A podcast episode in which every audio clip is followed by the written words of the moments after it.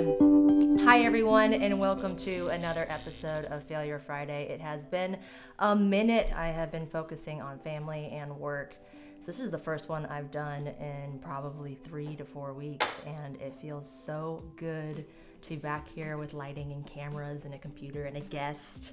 Uh, today we have Ohan. We are Instagram friends. I've never met him in person. He's the first person I've ever had on that does what I do. So this is hopefully going to be educational for me as well because he has something that I am kind of on the fence about getting. So we're going to kind of go into that uh, tonight. Ohan is a doctor of economics and a certified financial planner. He founded ohanthemoneydoctor.com with the goal of breaking down the complexity of money so that beginner investors can invest with confidence. And his bio, you have to forgive me, Ohan, it was a little bit longer, and I was like, gotta hold the attention for like, so I, like, I skimmed it a little bit. But if you want to know more about Ohan, his brand, what he does, and his niche, we are going to tag him. Um, his website. The one thing I loved about your website is it's simple. We're redoing my website right now and trying to find other financial advisors or CFPs or wealth managers to kind of copy from but it seems like every website I go on is just way too much shit. It's just way too much stuff that they're not using, no one's looking through, and just something clean, useful, to the point. And yours is the first one I've ever seen, and I've looked at dozens over the last several months, so we can go into that as well. Uh, Ohan today would like to talk about his CFP, which is interest, interestingly enough uh, something that I've completed all the education requirements for. I did that three years ago and I got, I finished my capstone and it was time to sit and take the test. And I was nine months pregnant with my first child. And I was, and but when I started studying for the CFP and getting all of that stuff done, I was like, this is perfect. I'll be pregnant, then I can take it right before I have the baby because work will be slow preparing for maternity leave. No, I didn't. I didn't do it. I couldn't. I was at this crossroads, and I don't know if it's the psychology of the situation and me talking myself out of it, but I looked at my practice and it was growing and I was making good money and I was helping people and I was reading all the resources that you would if you were a CFP. I'd just done the education requirements and in my mind I was like, do I even really need this?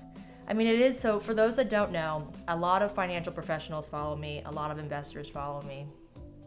The CFP is the gold standard of our industry. It's the most widely recognized by retail consumers like yourself who are probably watching this. That you know what you're talking about. A lot of people just search for CFPs.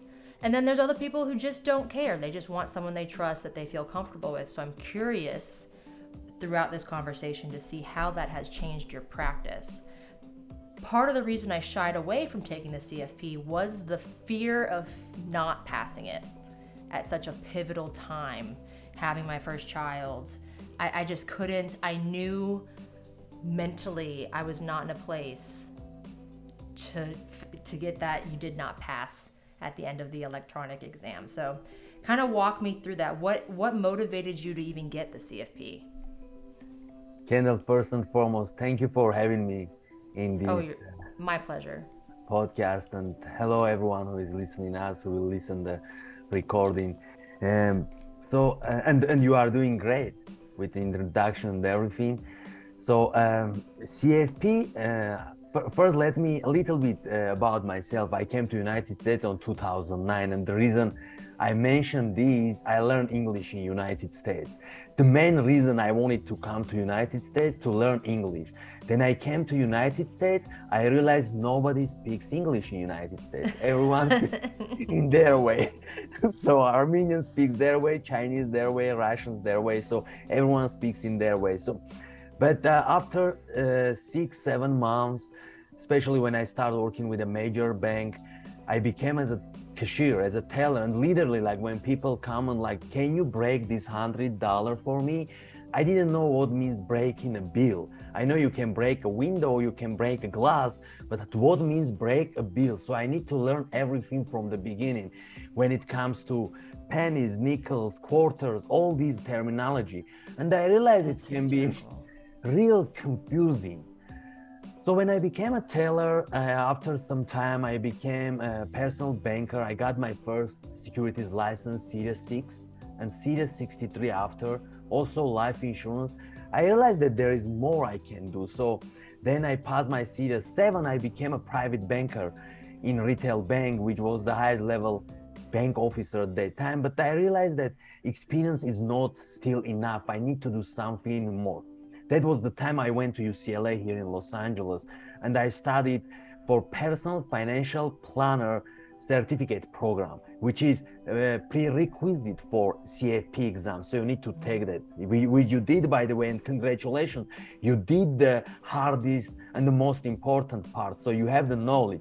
We just need to encourage you this episode for you to go to take the exam because you have the experience.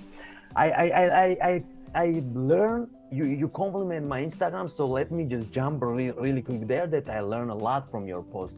You put real stuff that people don't think about and sometimes it is late so they better start early. So today you have a great post about wheels this is something cfp season is like and i like kendall is the one who puts all this valuable information there. So when I went to UCLA, they told me I need to have at least bachelor's degree, which is a requirement. So I like mine as well. I'll evaluate all my, all my diplomas from back home. So I got my bachelor's and master's in engineering. Then I have some wow. So yes, people get always surprised when they hear me working in the bank and I have engineering degree. And then I got what it called back Soviet Union countries candidate of science in economics, which get translated and got I got the equivalency in Doctor of Economics in United States. So they gave me my PhD. Equivalent. That transferred. They transferred, interestingly enough, and surprisingly to me. So I go to my CFP exam after two years studying and everything, and I do, uh, and I'm I'm scared of um, two major areas. And you you studied, so you will understand what I mean. One is taxes. I like that's the hardest part to do the taxes. taxes.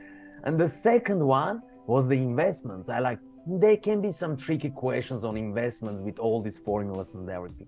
So I go, I sit for the exam, I finish the exam, and I'm doing it with my best friend, my buddy, whom I met in United States. We work together in the bank. And by the way, we are both are immigrants in United States. So I come outside and he's like, hey, how was that? And I like, I didn't pass. I failed. He's like, you are joking me. I like, no, man, I, I, I really failed. He did pass from the first try. He's like, I cannot believe like we we studied together, we got the grades and everything. I like I, I somehow failed. And I get the diagnostics right at CFP exam uh, in Prometrics, which is some company that manages the exam. And I see the diagnostics and I realize that I pass taxes, I pass investments, I pass estate planning, retirement. What I didn't pass was ethics part, which I never paid so hard. attention to. And I'm, I'm sorry, someone probably was ringing. so I didn't pass the ethics part. And the reason I didn't pass the ethics part, it was more of like verbiage, like like verbs game, you know, like words, words game. So anyway, make long story short, anyone would have just uh, in my opinion, majority would have get disappointed, especially like, no, it is not meant meant it is not meant for me. I'm not um, I'm not meant for CFP. This is not my language. This is not my country, but I'm citizen of United States. So I like I need to make this happen. So I went and I studied for three more months because you wow, can Wow, that's a long time. Because you can take the exam only on certain windows that CFP board gives you. So when I went to study this second for, for second exam, what I realized, in my opinion, I overdid. So I was doing 85 questions every day, but I I, uh, I bring it to 25. So I did 25 questions every day, just a practice exam, and that's all I did. And I went and I passed the exam. But when I didn't pass the first time, I was shocked myself my parents like and i didn't want to talk about me too much but they got uh, surprised that I didn't pass an exam because I graduated from all my universities with diploma with honorary. They call it diploma with honorary. I believe honorary. Uh, honors. Yeah. Honors. Diploma with honors. That's exactly right, Kendall. So I was so much surprised that my friend who passed, he wanted to go to celebrate. I like, of course I'll join you. We go have some lunch. It was oh no, I would not. I would have gone home and slept because I know you I know were, you were working on like three hours of sleep that day. Correct, and the, you know it's like 170, if I'm not mistaken, 75 questions. So always they say it is a it is a long river. You need to know everything in that river, but it is. Why don't you go into that? go into what the test is made up of because I don't think people are familiar with what what is the different sections. Got it. So uh, the, the text, interesting. I'll I'll talk about an abbreviation called retire.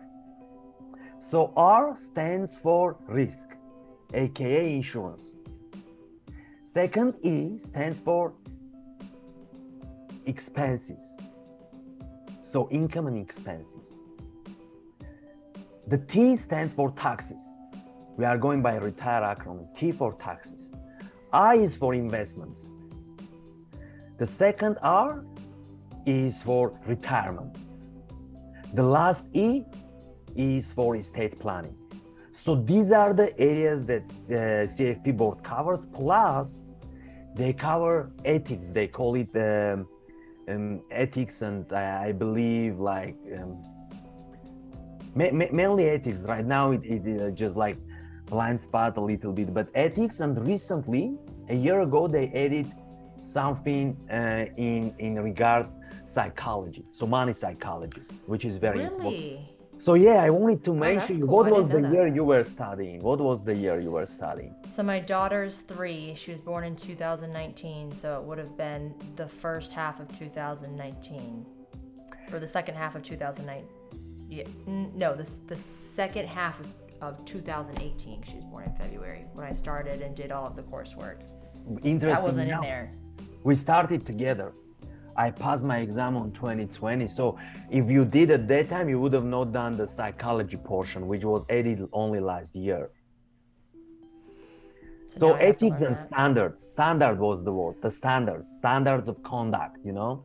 Oh yes. Okay so the verbiage is like like if you if you, you are in industry so you know there is something called Series 65 they always tell in the industry that attorneys wrote that test so the words are on uh, i just took understand. it you did congratulations i just took the 65 and um man it's been a while since i've taken those exams because i got i got i got registered with the 7 uh, 66 and, or which is the 63 and the 65, the 66. I did that when I was 20 years old. And then come, having to come back and take the 65 at almost 30. Oh my gosh, that was so hard. So the CFP is even longer and sh- you you, you are depth. still young first and foremost and you can do anything you want to do. And that's the reason I came to talk about this. Because at that moment and it's covid times remember that like it's 2020 i got my so it's pre-covid but covid started already like in the world they are talking and everything and uh, i could have just get uh, quit and just like oh i'll go be, be a banker but i like no i need to sit for the second time and i realized that yeah so so when we went to lunch that day when i uh, failed we go inside and I'm trying to close my car with the remote and I see it is not closing. I go and I see I have my car. I kept it turned on. I didn't even turn off my car. I was so much under this, like shock how Ohan didn't pass the exam. But it comes out that second time going for the exam, I learned more. I did a crash course, which is only for four days. So I went to that crash course and i realized like so many things fall in place like the puzzle itself if i did it on the first time i would have had the designation three months prior to that but i would have not have the knowledge that i had at that moment when i passed the exam of course if you don't use something you don't read about it you don't keep up sometimes you forget about it it gets forgot- forgotten But first time ever after getting my CFP, I was able to start reading books. They are not according to syllabus in school. So that's the time when I got introduced to index funds, which is I read the book by Jack Bogle, small mm-hmm. book of yes, uh, and a small book uh, uh, from Jack Bogle, and also um, Random Walk Down the Wall Street by Burton Malkiel. Those are when classics. I, these are classics. So I'm reading this now after getting my CFP, and I'm like, did it really work doing CFP? Because everything is simpler than we think. everything is simpler than we think. As Warren Buffett always mentioned, and it's everywhere in the social media, for middle class, index fund will be something enough. Like he put it's in. so accessible. It's so accessible.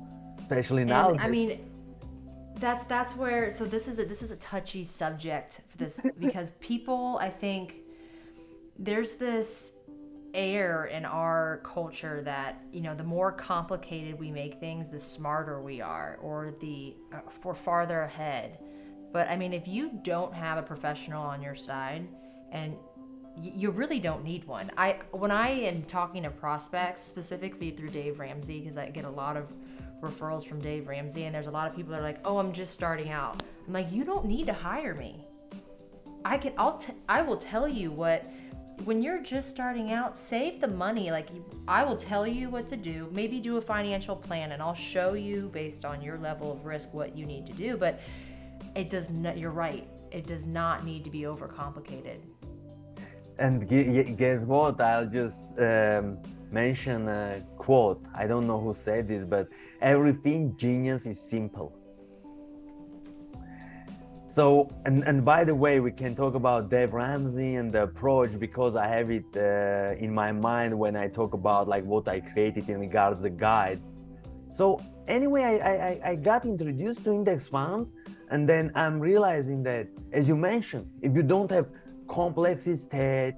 Your estate is not more than 11 million nowadays. If you are joint 22 million, certain things you can do yourself. Like today, you put you post about wills. Will is something important regardless of how much money you have. So if you have, important.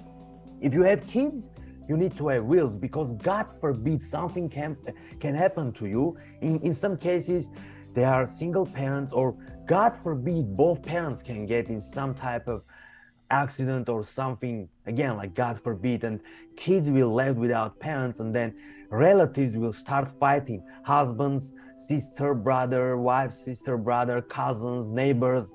But if you have a will you can appoint a guardian for your kid. And the and, and it is easier to do but always i mention like everything we talk here is of course for educational purposes always ask a, uh, an account um, an attorney estate attorney. Oh, good point. Yeah, none of this can be construed as investment advice, tax advice. Yeah, I have to make that perfectly clear because you're not going to get me in trouble with the SEC. And none. We, we don't want trouble with anyone. We, we, ha- we don't have our billions yet to fight the SEC. Yeah. you need more than billions at this point. I don't even think that that matters. Yeah, yeah. The guy is trillion, I believe, approaching and still fighting with the SEC all the time. When how far in your career were you when you got the CFP? So I started with a company called Finca, which was the, the reason I mentioned they are not that well known, but they are headquartered in Washington D.C. But I worked back home, and I was doing. Uh, I, I was a loan officer. I was lending money to small and medium enterprises. That was 2006. Then, after a year and a half, I started working with Frankfurt School of Finance and Management Frankfurt School of Finance and Management, and I was doing mortgage underwriting for them. That was the MBS time, mortgage-backed securities. So I was mm-hmm. making sure that the uh, loans that banks giving out to consumers are in accordance to minimum quality standards, so we can get more funding for the banks to lend it out as mortgages. Then when I won a green card, which is interesting enough if your listeners are not aware of, Department of State does something called green card lottery they call diversity visa. So I applied for green card because I wanted to learn English. I like that would be nice to visit to United States. So I got my green card. when I got my green card, I like if I don't take this, maybe all my life I will wish and never be able to come to United. States. No wonder. Yes. So I came to United States. I came to United States. I did a little bit customer service job to get cash handling experience. Then I got a job in the bank. So overall, like my education, when it comes to my PhD, my thesis was about investment management. So I was aware of investment. But in the meantime, when I came to United States, I see 401k, 403b, IRA, Roth IRA, traditional IRA, HSA account, 529 plan. I like this is confusing. It's I different. It's different. And imagine like us being in the industry, I need to go and check. I need to go to check from my IRS webpage. I need to go to check CFP has lots of resources. I, I need to go check something before I talk to a client. Imagine for someone who don't have financial background, how hard this will be. When you oh, go. Oh, oh, on. I so the crash course you did was it Kenzon? Yes. I had a feeling because I did the crash course with Kenzon too, and there was people in that crash course. Excuse, know, excuse me, what is Kenzon? I, I, I, I, I thought about crash course in the regard CFP. What is Kenzon? So Kenzon is a very, very popular four-day crash course. I'm going to write that them now. For the CFP, which I assumed ah. you were talking about. But I did that's the, the crash course. I'm not Which sure should I do? mention their name, but I did with Kaplan. You can cut it. Oh yeah, no, doesn't yeah. matter. I was gonna mm-hmm. ask you who you who you studied with and who you recommended. I used Kaplan. I used Pass Perfect for the 65 and then hated it, and then switched to Kaplan a week before the test, and I'm so glad I did. But you'll find if you're studying for these licenses that different companies are better have better materials for different tests. So it's really important that you do your research before you spend the money on your prep, that you're getting the right materials for that test. So, like, for example, Pass Perfect was great for my 66, trash for the 65, and those are similar tests. Um, for the CFP, I heard Kaplan is pretty good. Granted, that was, you know, three years ago. Um, but the reason I was I was asking about the crash course as it pertained to what you were just saying is there's people in my crash course, and for those that don't know, what to use your CFP, like to put it after your name, and to make it look all cool and professional, you have to have five years, right? Five years of five industry years experience. Uh, unless there was kids.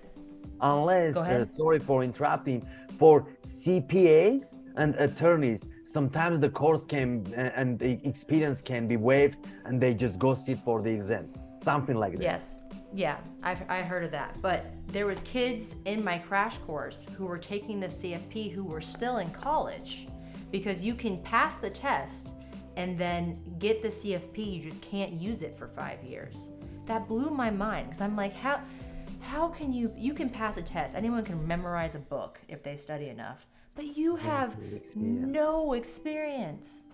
None. I mean, that's so, in anything you do, experience is crucial. Crucial.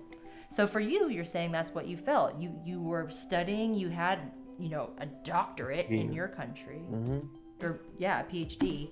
And you come here and you're just like, I need this is great more. and all, but I need more. more. I need paper from United States.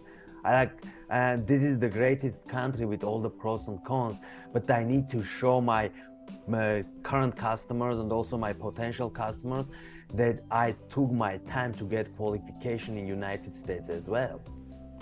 And the uh, one thing I want to mention, especially uh, the listeners you have, I know they are very diverse. When you do your homework to pick a school to study for CFP, check to see certain uh, organizations, certain schools, they give discounts to female applicants because in industry male are predominantly uh, male are the CFP so we need to break this gap as well. But the reason being I'll be honest like uh, we we everyone uh, sees the same problem issue. It can be financial it can be life different you know and we need to have this difference in regards when it comes to genders as well. And we need to make sure that uh, the client is comfortable working for with, with, certain individuals. So make sure you do your homework and um, i'm happy being part of cfp of course it comes with additional continuation education requirements and everything which cover one to another. But as of this moment i'm not uh, actively licensed uh, and my, my license in a sense there, there is a program with finra and i don't want to talk a lot about these regulations, but there is a program with FINRA where you can keep your licenses for five years without being associated with a firm. So I'm doing that. The reason being, I don't want to have any conflict, so I can talk anything I want to talk, not to be in trouble with different agencies. So that's how uh, my CFP journey have been. I'm I'm happy all the all the times of the breaks we we're playing tennis. That's that was another advantage UCLA had. Like we were mm-hmm. next to we were next to the law school, and law school has these fancy tables. We, we sometimes we were playing tennis, but overall, a very important part are the professors. And it was pre-COVID, so I was in person after 6:30. Oh, that's so nice. Yes, That's so Kendall, nice. I'll be honest with you. Like what I learned from individuals' experiences, like they were in their probably 60s and 70s, the professors, which they didn't like us to call them professors. I learned more than I would have learned from books, from their experience, the way that they explain something. It was more beneficial for me versus like learning from a book. So I think that that was a handicap that I experienced. And this is it's going to be different for everyone, but mm. I do not do well with online school. I am so glad COVID happened when I was out of school. Because that's where my CFP was. I was taking classes with Emory for my CFP and it was all online and I hated it. I mean, I I don't feel the classes, you know, you couldn't you know, you can't raise your hand. You know, I couldn't sit in the front. Yeah. You know, nope. and then like I'm dozing, I'm like nine months pregnant, like dozing off and be like, oh, wait, I gotta rewind, rewind 45 seconds. Like that's what, I mean, that's a blessing that you got to do it in person. And you need to take it easy because some people overthink, as in everything in life. We had a professor, if he ever listens this, he will understand I'm talking about him, but he came and he's like, I was standing in the line when I went to do my CFP exam and I see this guy is reading the last minutes and stuff. I like, no, I cannot stand next to. I need to go. I, I agree. I can stand couple people back, but I cannot be around you because you are already freaking out. I'm not, I'm sorry to use that, but you cannot just like be be stressed. You know, like no, you need to take it easy, and you don't need to know everything hundred percent as long as you know at least 80%. Because what will happen? You will put an appointment, go do your homework, come back to your appointment after after a week, and you are the specialist that no one will ever doubt that you know this or you just learn this. Because you just need to know the big concepts.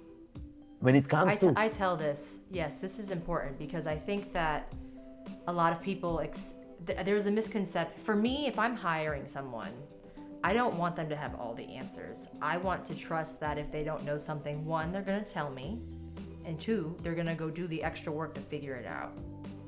And that's what I mean, like these tests. I mean, you've taken uh, many of them, you memorize them, and then you leave and you forget 60% of it. The only way you're going to remember it is with your using your applying it to what you do every day. There is a there is a famous brain um, expert, he calls himself uh, Jim Kwik, and he always talks about how much our memory retains the information we are reading, we are listening, and the ratios are different. You know, sometimes like we don't uh, remember almost 80%, so in some cases, even more of the information that we learn. And then you start doing some case studies, then you start learning like new new concepts. You go back, check like what is there can be some complications, but uh, maybe I take the conversation towards like the simplicity. So I realize like it's really easy to start um, taking control of your money.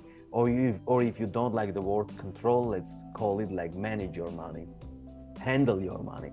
So you start with your income statement, or I call it cash flow because in the end of the day and i'm talking this more like for our listeners if they are interested you need to find out you have a surplus or you have a deficit and so you need to do budget and i know i need to be careful with using the word budget because some people listen budget like Dave Ramsey talks about it, and some people will tell like budget is restricting. I don't want to do budget.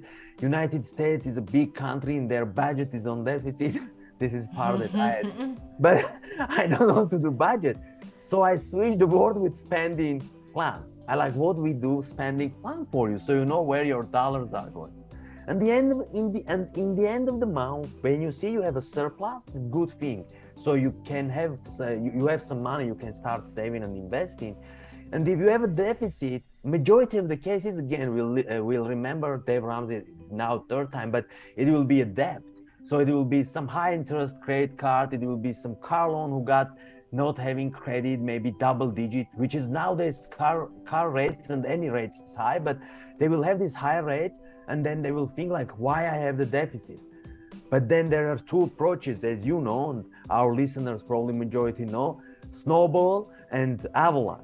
And snowball is Dave Ramsey's favorite one because he's telling like mm, finance is about numbers, but you don't know numbers. That's why you are here. Numbers are not necessarily like clicking with you. So you do uh, snowball because 80% of finance is psychology, only 20% is numbers. Then you start with the small amount, you start paying it, then you go to the second after the small one. Versus like the most cost efficient way is debt avalanche. If you know the numbers and you have the discipline, start with the higher interest rate. So I give these options to my followers, to my friends, and explain the difference just to see what is familiar to your nature. Uh, as, as, as more of a like psychology, more of a like money mindset. Then you approach that you figure out like what is your budgeting situation and then pretty much after it you start saving and saving people think like one day when i have lots of money when i have lots of money i'll start saving. But again it comes to money beliefs money mindset. You can save 10% of whatever you are making right now. So when tomorrow you make more your 10% will increase because you are making more but you you save and sometimes I call my listeners, I don't want you guys to save. And they're like, what do you mean? You are personal finance expert. You call yourself a coach and you are telling us not to save. I'm like, yes, because you save in the bank, you lose money because of the inflation. So you need to invest. That's the big difference maker in your life. Of course, like your emergency fund, you need to keep in saving account accessible. You cannot risk it to put in the in, in, in, in, stock market, in, in investments. But in the meantime, you don't put it under the mattress either, you know? You put in the saving account. Yeah, and then you do 1000 for the first like goal, like let me have at least 1000 saved. Then you increase it to your first month expenses, then your second month, third month until the sixth month. Then when you have that, you are transferring to investment life. Yes. You start yes. investing. And of the course when I, I see is people want to want to cut that. They they want to like, okay, well I have I have 2 months. Let's start investing now. I'm like there's that's dangerous. You want to explain why that's dangerous? The danger comes that uh, let's say God forbid again, I'm I'm using uh, very unfortunate situations but someone got a car accident or someone goes to hospital and now they need to instead of doing american way and running to credit cards they should go and take it out from their emergency fund. And let's assume they have their emergency fund in stock market on real or in real estate or cryptocurrency or nft which i'm not uh, familiar with them. But the risky investments very possible at that moment are down. Like right now from the beginning of the year 2022 the stock market is over 20% down. So it will be harder for you to take the money out because you're going to get some losses to report. Then there are some tax situation involved versus in your saving account that's like accessible any moment you go to your bank. You will take out the money go repair your car or god forbid you have an unexpected bill to pay or you lose your job. Versus in stock market again there is a chance of that it is not the right time for you to take it out. And it's very important point you make, Kendall, because people listen by like, yeah, I want to invest, just trust me, believe me. My friend, my family, my uh, coworker told me about this great thing. If I listen like friend, family, and they are not whatsoever, like they don't have their uh, net worth in place to give you an advice, then I'm telling just stay away. This sounds to me, get rich quick scheme scam, scheme, scam, scheme. So They both work. stay away. Uh, that's the worst thing. Like we are financial like people like in Instagram daily how many direct messages you are getting with some offers, Oh my god. forex, crypto. And Oh my god, it blows my mind I can imagine. how many people message me on a daily on a daily basis about Whom that. are you messaging? It makes me more mad when people message me about forex because forex is actually it's the biggest the forex is bigger than the stock market. Forex is the biggest market and it has the most scammers. And it just breaks my heart because it's that's such if you and I'm not even very well versed in the forex market, but that is a talent if you are. So I mean it just that like the day trader, like any and like any profession. Yeah. So it, it, it, takes me to the place where like you you have a hammer. Money, I think it's an instrument, like a hammer, you know, like with a hammer, you can do so much damage. You can break windows, you can break cars, you can break houses. But in the meantime, with hammer, you can build cars and houses. So you need to know how to use the hammer. So you need to have the experience. The same approach, it comes to money. And when you have hundred dollar bill and you put on the table, you come back after 10 years and the table is there and nobody stole that hundred dollar. That hundred dollars still sits there because nobody used that tool. Versus if you put the tool to work, the way that you you are informed. I always tell my followers and everyone invest in when you are investing in something, make sure you do your homework. You understand what you are investing. If you don't understand and you have good feelings, which by the way, you, you don't need to go with feelings when it comes to money, don't invest more than 5% or at least the amount that you are okay to lose. But today we see lots of people, they invested in cryptocurrency or NFTs without even understanding they lost it. And then there is this meme going around all around internet that um, McDonald's is hiring crypto bros. like so, I've seen that. And the reason I was smiling earlier is because your hammer reference, I use fire. Because Fire. fire. can burn down buildings, can but it can also barbecue, fuel. huh? It- that that's another, but it's fuel. It's fuel. It gives you light. Um, so that was interesting. I've never heard Light, hammer. I might light use is, that one. But light, light is more uh, more philosophical and more nice. Thank you. I'm gonna. No, yeah, you, you can take the fire. I'll, I'll use the hammer. But yeah, but to speak to your to your point, and I this I'm going through this whole. Uh, this is so. This is the first time in my career as an adult, as a licensed professional. This is my first recession that we're going into. I you can read as many books, you can study as many periodicals or papers about recessions and bear markets. Nothing to, back to the experience conversation. Nothing is equivalent to actually going through it, owning a business in it, uh, investing other people's money in it. And it's fascinating to me because we're in the industry, so we understand the concept of a market cycle. We understand that these things happen about every 10 to 15 years. We understand that, yeah, things have happened that might have made it come quicker or made it worse, but this was to happen soon anyway. We've been in a bull market for a very, very long time in this country.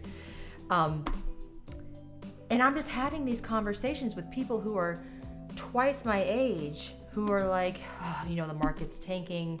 Um, you know, I want to take everything out. I'm like, "Ah, right now, it, I, I use the 2008, 2009 reference when you when you got here.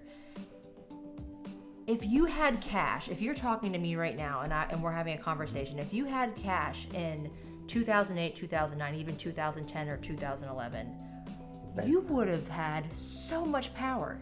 Time. You would have had so much power. Guess what, people? We're here.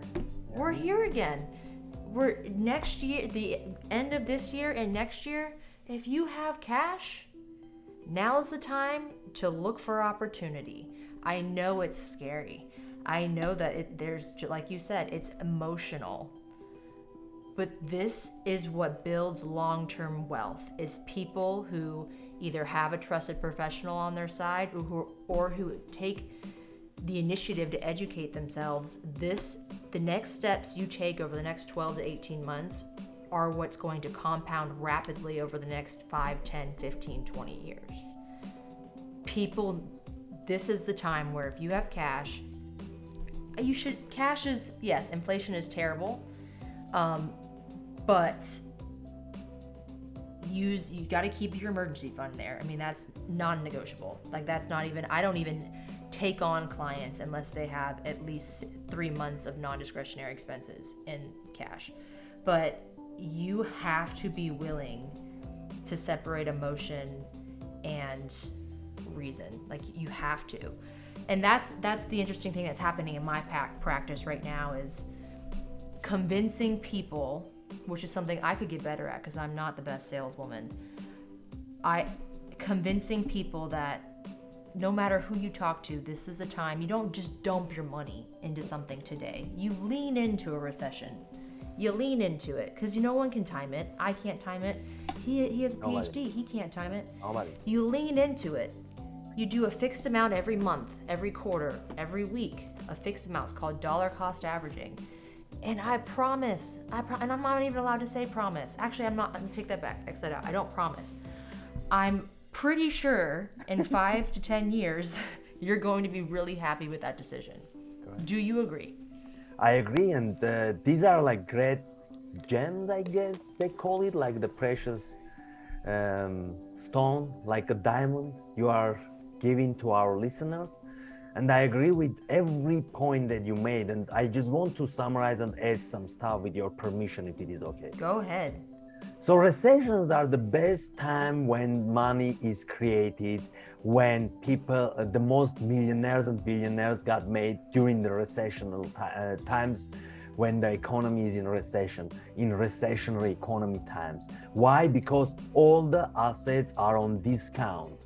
So if you are, but eh, again, I will mm, quote or paraphrase in this case because I don't remember exactly how he quoted, but Warren Buffett, and he mentions, let's say, imagine you are someone who likes buying burgers and you eat burgers. We, for you, it will be better if the meat price goes down or meat price goes up. And the meat lover right away answers like, I want the meat price go down so I can buy cheaper burgers.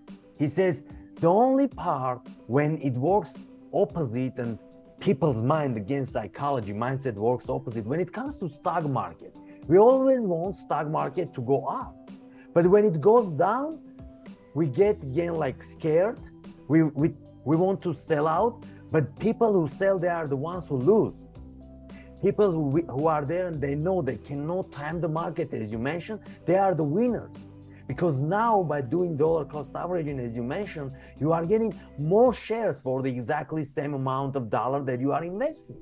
Same your your same hundred dollar or thousand dollar buy more shares of apple facebook costco and all other companies that you like. So during the recession the most millionaires got uh, created and billionaires. And interesting now majority of them are self-made. Again um, paraphrasing dave ramsey's uh, research and then uh, second thing I wrote down, I wanted to uh, talk about America overall. So in America, everyone should be a business owner because this country gives an opportunity to be a business owner. The oh tax God, code yes. is written for business owners. And uh, again, I will mention uh, Robert Kiyosaki with his great book Rich Dad Poor Dad. He talks about these four quadrants. So there is W two employees who are working for a bank or Starbucks and they are getting their paycheck, and they are the second uh, group of people who are self-employed, but they are barbers, they are mechanics, they are self-employed, so they don't have a boss. But in the meantime, they are married to their business to be there all the time.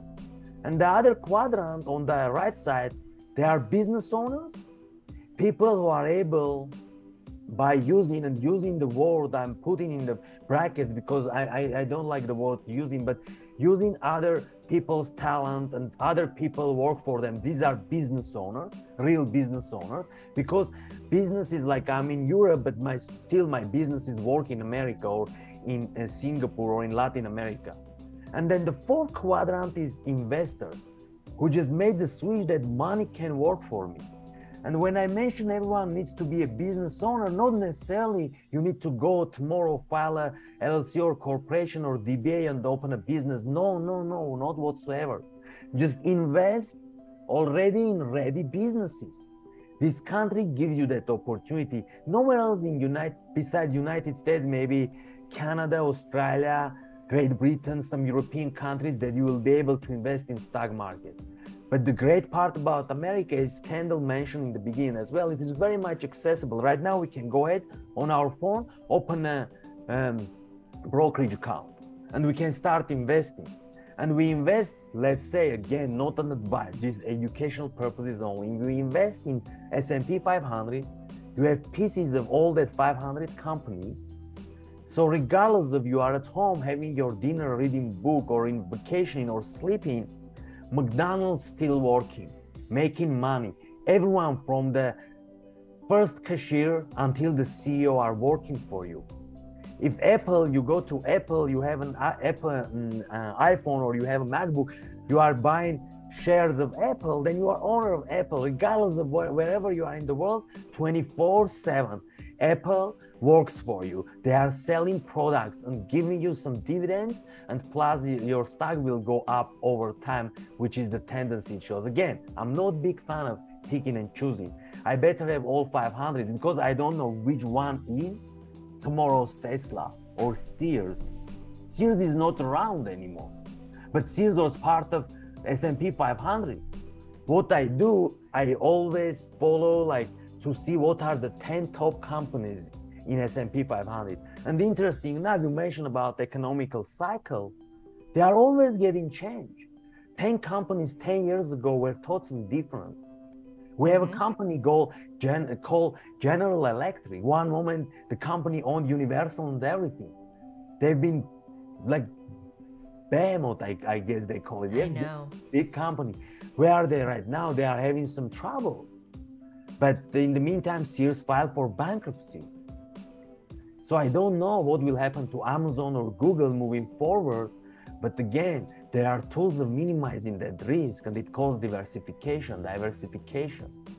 So, so money is pretty simple when you understand it as a tool to feel happy and make sure you enjoy it. I always talk about four important components components when it comes to managing your life. You need to be you need to make sure you are mentally healthy. You need to make sure you are physically healthy. You need to make sure that you are spiritually healthy. And then when you have financial health, you will enjoy the life like you are living and you are not like you in reality living your best life. Because God forbid, imagine someone in bed and they cannot move, they cannot come out of hospital and they have all the money in the world. What it worth about? So make sure you think outside of the box when it comes to money and in many, many other beliefs that we got uh, inside us, embedded from our family, friends, neighbors. You think outside the box. And everything. Oh, I love that. That's beautiful. I, I love the the spiritual health. I think that that is um, not talked about enough in our industry because we tend to just focus on the stock market, right, and money. But so much, I have a, a box of tissues in my office, and uh, a, a lot of my clients are going to watch this and they're going to laugh because there's literally a box of tissues that I've had for years, and it says it's okay to cry. Because in the first appointment I have, the I have a the first appointment, the real appointment I have with a client is very long. It's about an hour and a half to two hours long. And the reason it's that long is because I dive into your emotional relationship with money. How were you raised with money? Did your parents talk about it? Did they not talk about it? Your, and if they're older or if they're my age, are your parents okay? Do you think that they've planned? Because if they haven't, the likelihood is they're going to become a financial burden to you at some point. And just really diving into that, you realize that people don't associate mental health, spiritual health with their money. They don't. And like I mean, why would you, right? They don't sound like they'd be correlated at all. It's so important, especially during times like the one we're in right now, where there's a lot of emotions. And if you don't have control over that, you can make a decision with your money that causes a ripple effect for years ahead of you. If you're, I, I like to tell people, if you're younger than 30, you have time to go broke. You have time to go broke and come back. If you're over 30, you, I mean, your decisions are crucial. Every decision you make with your big decision, I'm talking about like switching your for, the investments in your 401k, cap, taking a loan out of a 401k, um, selling out of investments, making any major change, even switching advisors. I mean, people need to have therapy. I mean, I'm not trying to turn this around. Therapy, especially if you're just starting an investment journey, especially if you're, you know, behind and you're, you're you're getting your stuff together, you're getting a spending plan done and you're gonna make the sacrifice and you're like, I want to retire in 10 years. I'm gonna eat beanies and weenies and I'm gonna just save everything I make to get caught up. You need to have your mental health together because man, money and mental health go hand in hand. Time and time again, I see it. And neither, of us got paid by CFP board.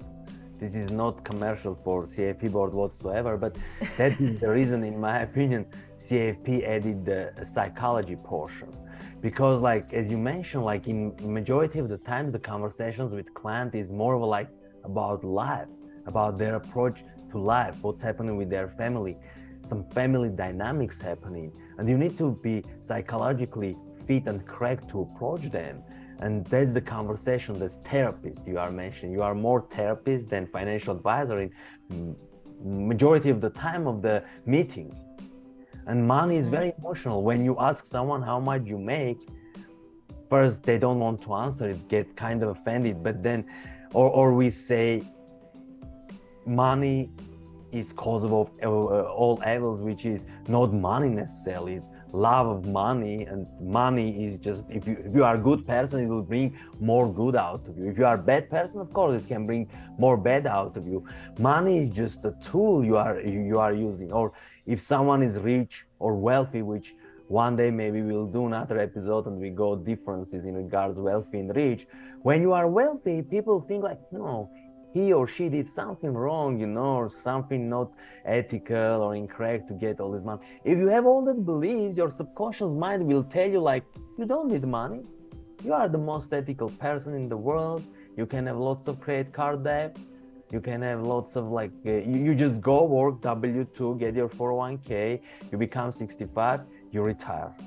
And that, that's the time when um, we need to think about like how we grow up talking about money and that's um, in, in my opinion again like we can talk uh, in, in one session maybe or off about this type of like conversations but psychology and money mindset is another big topic that nowadays um, practice and experience shows that are the important part of handling your money yeah, I'm glad they added that. I didn't I didn't know that. I just yeah. found out from you. So I'm actually kind of excited to read what what they've put into it. That I mean, I'm curious what they've what. So when you took the test, it wasn't in there either. It was not in there, no. And there was conversations. I believe at that time the, the board was talking about it because there is a great book, by the way, psychology, not psychology of money, but it's psychology, and uh, it, it it published by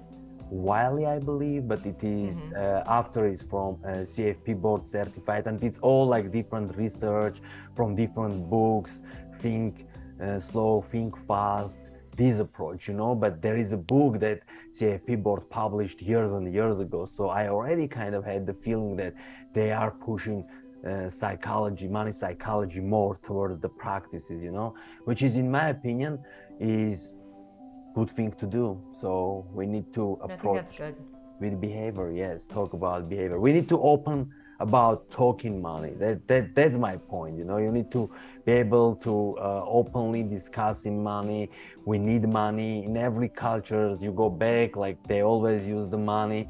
Now humans' mind became so creative. They created all these cryptocurrencies and different way of paying. But money itself is not way of uh, getting rich if you have lots of money. You need to do something with that money. You need to put to work that money. Rich people will not keep lots of saving they will keep enough again for emergencies to have some cash for opportunities that will come out during the recession.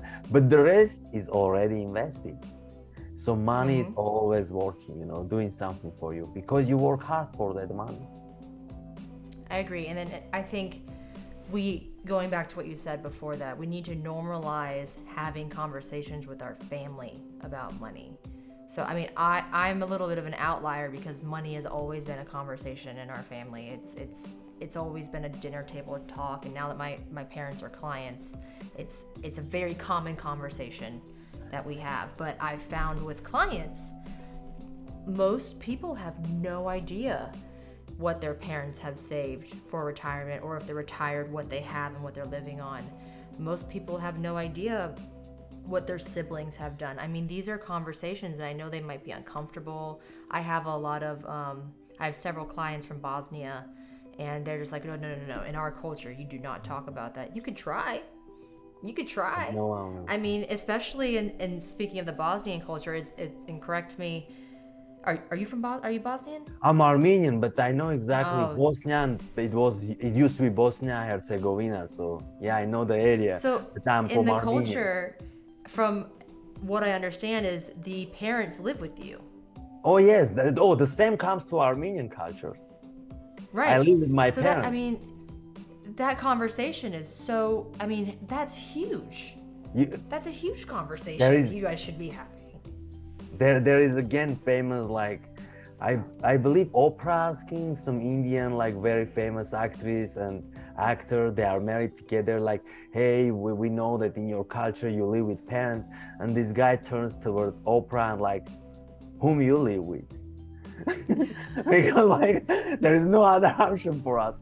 And if you are the first person in your generation in your family that you will change the mindset about money i will encourage our listeners to be that person be it. Today is it's the day. so important because what you don't want to, and it happens in our world in general, and maybe maybe it's our country or just North America, but people are living longer, but they are not living necessarily better. Yeah. And that means that you're just extending the amount of time that you need to have money. No longer are people dying on average at 86. I mean, it's increasing every year. And if your family hasn't saved, and I, and I get the question, gosh, if I hear this one more time, I'm gonna I'm gonna shoot myself in the face. I hear people say, people who come in, they're talking about their parents or their siblings. Well, you know that's their problem. They if they didn't save, that's that's not my responsibility to take care of them. You're telling me if your parents or your mom or your dad have nothing you're just gonna let them go stay at a homeless shelter or put them in some really crappy Medicare facility that treats them like crap. You will not. You will not. What you will do, because you decided not to save because it wasn't your responsibility, is you will destroy your financial plan that you've been correctly saving for to help them. And now, no one's in a better situation. That's why these conversations are so important to give you a benchmark my grandmother is in a pretty nice place where it's assisted living facility. It's nothing super special. I mean, she gets her meals included. I mean, there's a little retention pond with turtles in it that she throws bread into. It's still a miserable existence. You're surrounded by death. She pays $6,000 a month. We should save. We should uh, we should talk and maybe even uh, we can do Instagram live or something. I know we uh, we did back and forth messages about when the kids will start investing, and that's very good topic for kids to learn about money, not necessarily investing, but learn about money, just to have their checking account, know how money works. And also, we can have a conversation one time about long term care, very important subject, but people mm-hmm. don't pay attention. I know life insurance is important as well in certain situations that will be important, but now there are certain, and insurance is in simple words, it's a contract. You just need to read the contract. Do you do you agree with the terms of the contract? Any insurance is a contract. So if you go to Geico and you ask to give you insurance, any type of insurance, they will just give you a contract. and then the other insurance company will give you a contract. So there are certain contracts now that they are combining kind of long-term um, care with um, life insurance, like death in, when, when it comes to death benefits, and all these different things. And I don't want to complicate our listeners, but I want for them to start thinking at least do the simple part so one day you will get introduced to more complex financial issues but keep in your mind everything is simple not necessarily easy but it's simple mm-hmm. As simple as you make it. Simple. and ohan i'm so happy that you joined us tonight. What is the best way for people to connect with you? Kendall thank you for the opportunity again.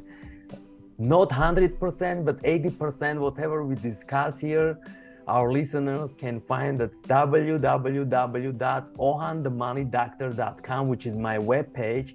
I publish regular guides and the, the one that i publish now it's called wealth roadmap they can download it for free free, free. literally F-R-E-E. when i make f-r-e-e and they can download it and they can start their wealth building journey on social media, I go by Ohan the Money Doctor. It can be Instagram, TikTok. You can co- uh, co- connect with my name Ohan Gaikchan or also Ohan the Money Doctor on LinkedIn, Facebook, and uh, soon YouTube coming as well. Good for you. Thank you so much. You, I'll talk to you later, and I hope you Appreciate have a good night. You as well. Everyone, that was another episode of Failure Friday. Thank you so much for joining us and for supporting the cause here. If you would like to be a guest like Ohan was tonight, you can ask via DM. You can hit me up on Facebook. You can comment. We'll send you a survey to see if you're a good fit. Um, Thank you guys for the love and the engagement. Have a good night. Until next time.